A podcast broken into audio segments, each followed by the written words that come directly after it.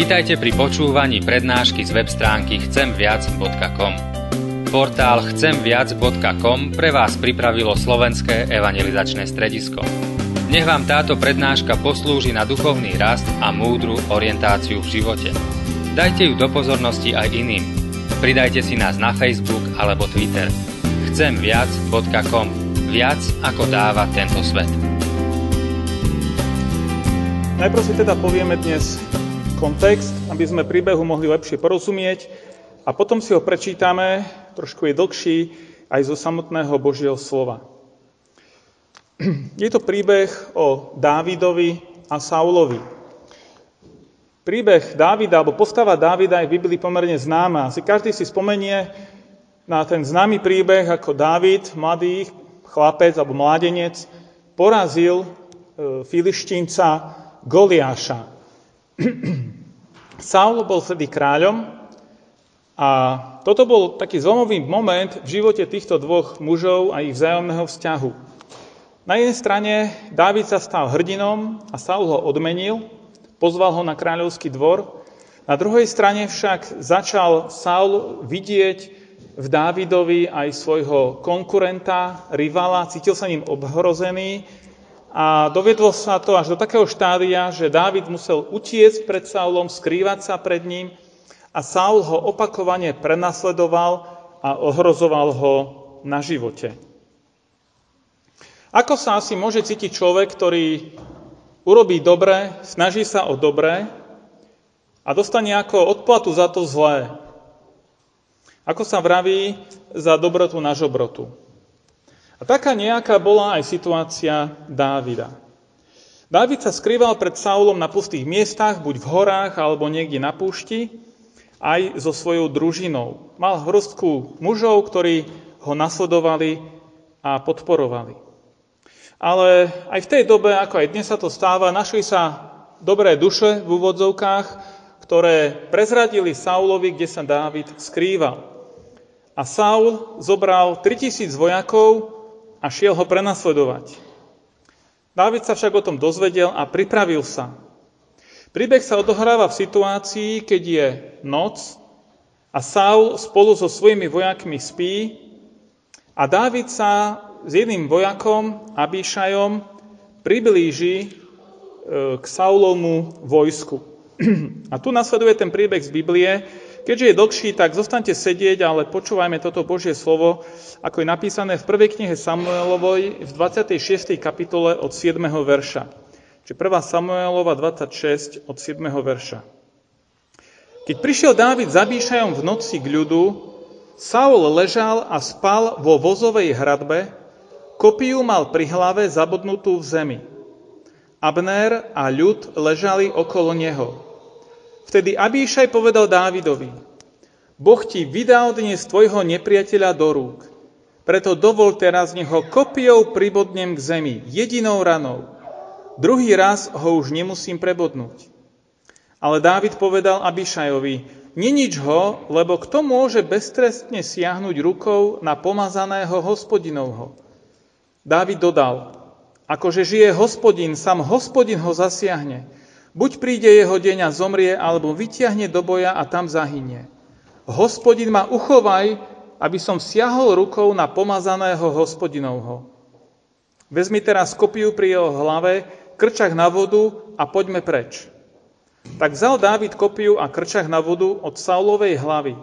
Potom odišli. Nikto ich nevidel, nikto nespozoroval, nikto sa neprebudil, ale všetci spali lebo zaľahol na nich tvrdý sen od hospodina.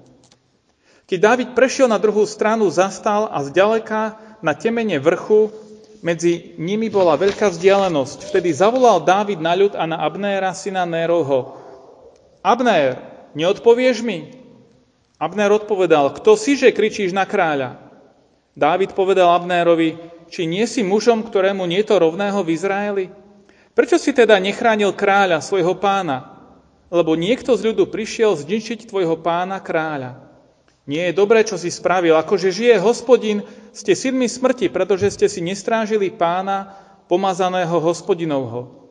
Len sa pozri, kde je kráľová kopia a krčach na vodu, ktorý mal pri hlave. Vtedy Saul poznal Dávidov hlas a povedal, je to tvoj hlas, syn môj Dávid?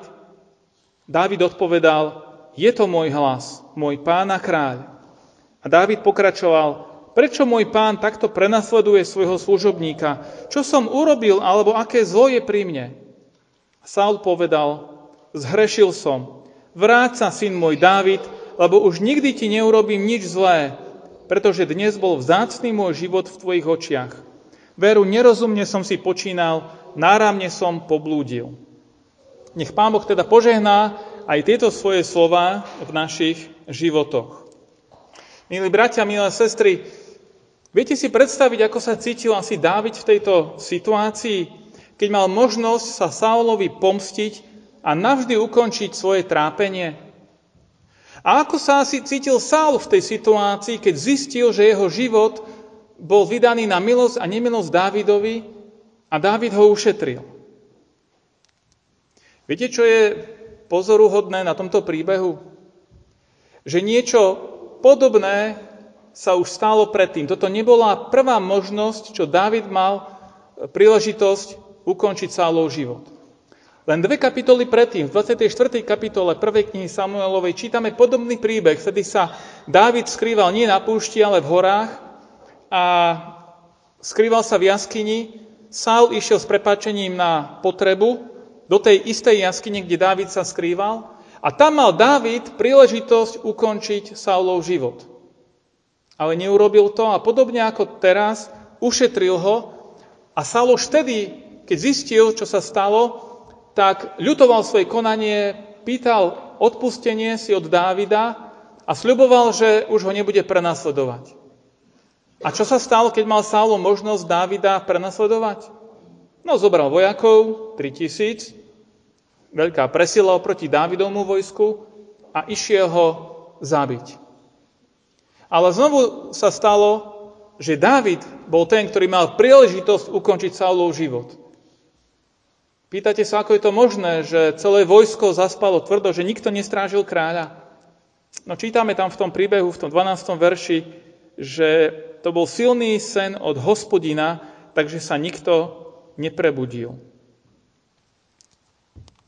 Táto situácia bola jedinečná šanca, ktorá sa už nemusela opakovať. Áno, už sa opakovala, ale je to asi také niečo ako mať možnosť dvakrát za sebou vyhrať v lotérii. To sa nestáva. Ani raz sa to nestáva pre väčšinu tých, ktorí typujú. A tu sa to stalo dvakrát a Dávid túto situáciu nevyužil. Vary, nemal Dávid právo ukončiť Saulov život? Však Saul bol ten, ktorý ho prenasledoval, ktorý, ktorému Dávid vôbec neublížil a predsa Saul mu stále škodil. Nebola toto Vary možnosť od samého Boha, aby Dávid ukončil toto svoje trápenie? Nemal na to právo? Ak aj nemal právo, určite mal na to dostatočné dôvody, ako sme ich už načrtli. A čo sa stalo? Bol tam s Dávidom jeden dobrovoľník, vojak, ktorý šiel s ním, Abíšaj. A čo mu tento Abíšaj hovorí? Bol to zbožný muž podľa všetkého, keď hovorí, Boh ti vydal dnes tvojho nepriateľa do rúk. Na čo Abíšaj poukazuje? Pán Boh to dáva. Pán Boh dáva túto príležitosť, Pán Boh to umožňuje. Tak varí, nemal by to Dávid využiť, keď je to situácia od samého Pána Boha? Varí, nie je toto dostatočný dôvod a právo preto, aby som to využil a svojmu nepriateľovi sa pomstil? To, čo on chce mne spraviť, teraz mám šancu spraviť to ja jemu.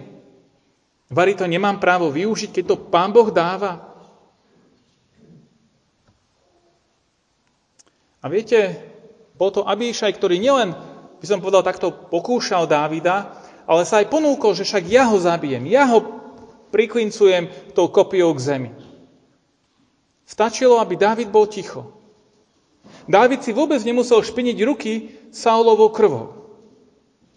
Keby prikývol močky, mohol povedať, no Abíšaj to vymyslel, Abíšaj to aj urobil. Ja s tým vlastne nič nemám. len ticho som súhlasil. Viete, niekedy stačí naozaj len byť ticho, len možno močky prikývnuť a udeje sa veľké zlo. Ale ako na to reagoval Dávid? Hovorí, nenič ho, lebo kto môže beztrestne siahnuť rukou na pomazaného hospodinovho, teda na kráľa? A ďalej pokračuje, že sám hospodin ho zasiahne, keď príde jeho deň a zomrie.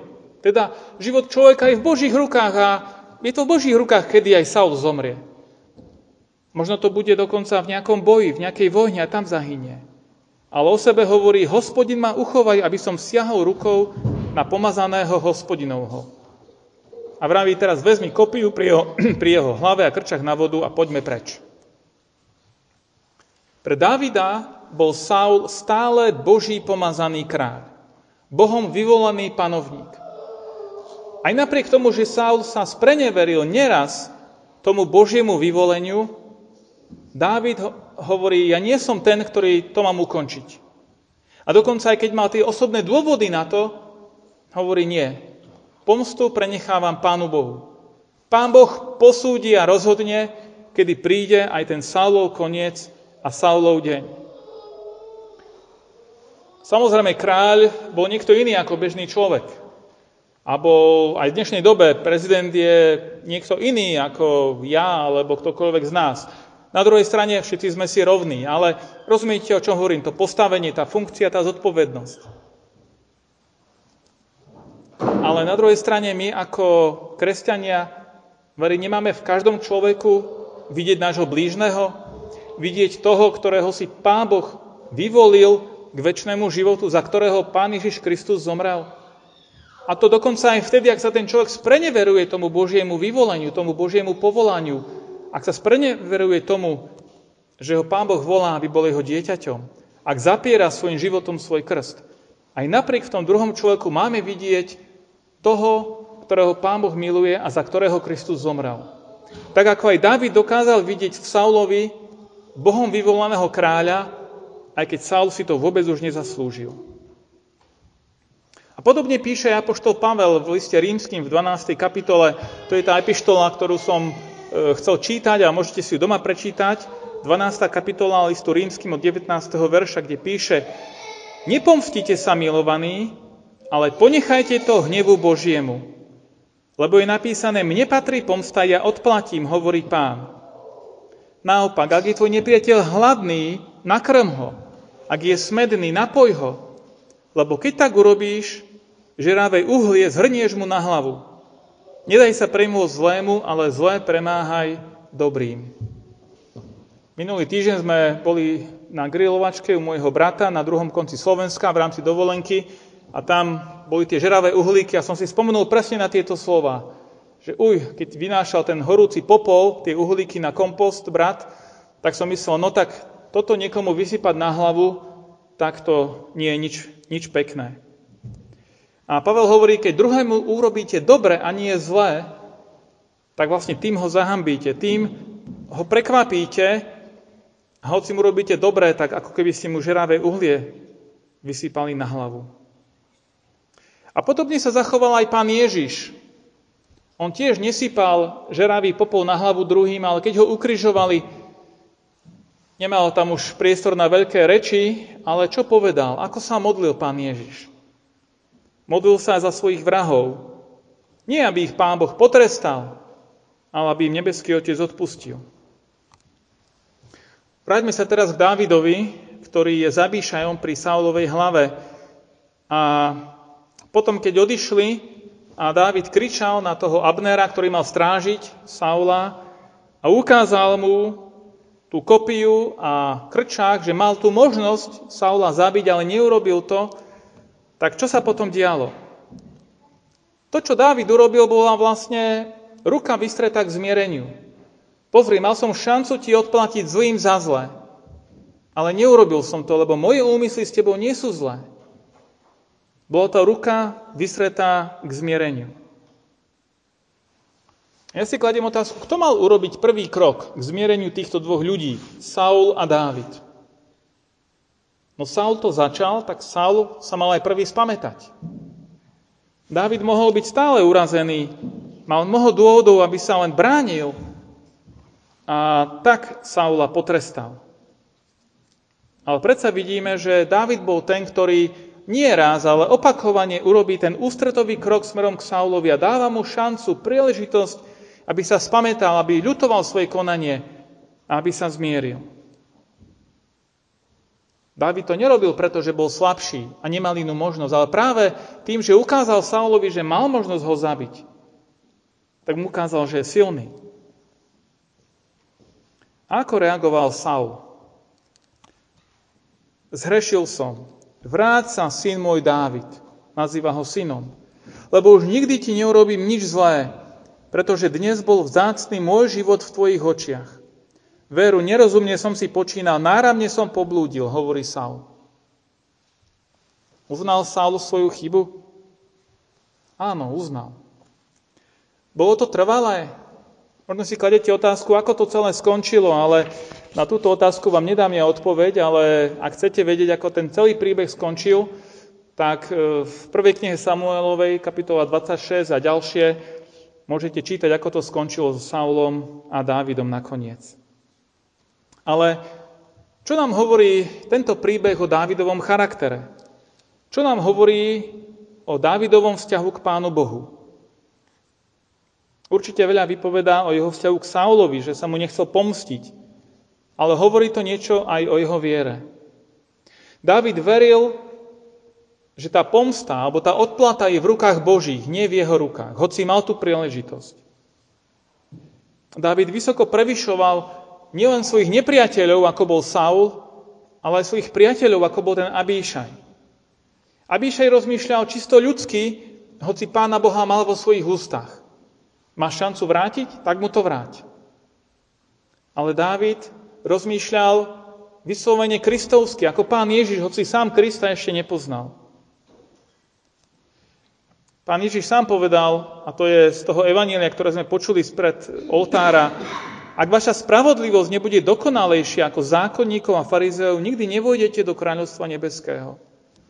Teda tá naša spravodlivosť nemá byť len tá ľudská, ale má vysoko prevyšovať to, čo je bežným štandardom medzi ľuďmi. Možno si povzdychnete, že táto látka je položená príliš vysoko. A je to pravda. Je to príliš na, vysoko položená látka. A možno to dokázal Ježiš, ale čo my, obyčajní smrteľníci? Spomente si nielen na Ježiša, ktorý sa modlil pred smrťou, ale aj na Štefana. Štefan bol prvý kresťan, ktorý zomrel pre svoju vieru. A keď ho ľudia kameňovali, tak aj on sa modlil a hovoril, Pane, nepočítaj im tento hriech.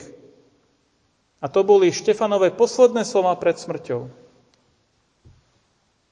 Neviem, aké budú naše posledné slova pred smrťou. To asi nikto z nás nevie. Bude to preklinanie, alebo to bude modlitba. Budeme sa len triasť strachom a budeme sa, Pane Bože, zmiluj sa, alebo sa budeme modliť za našich blízkych.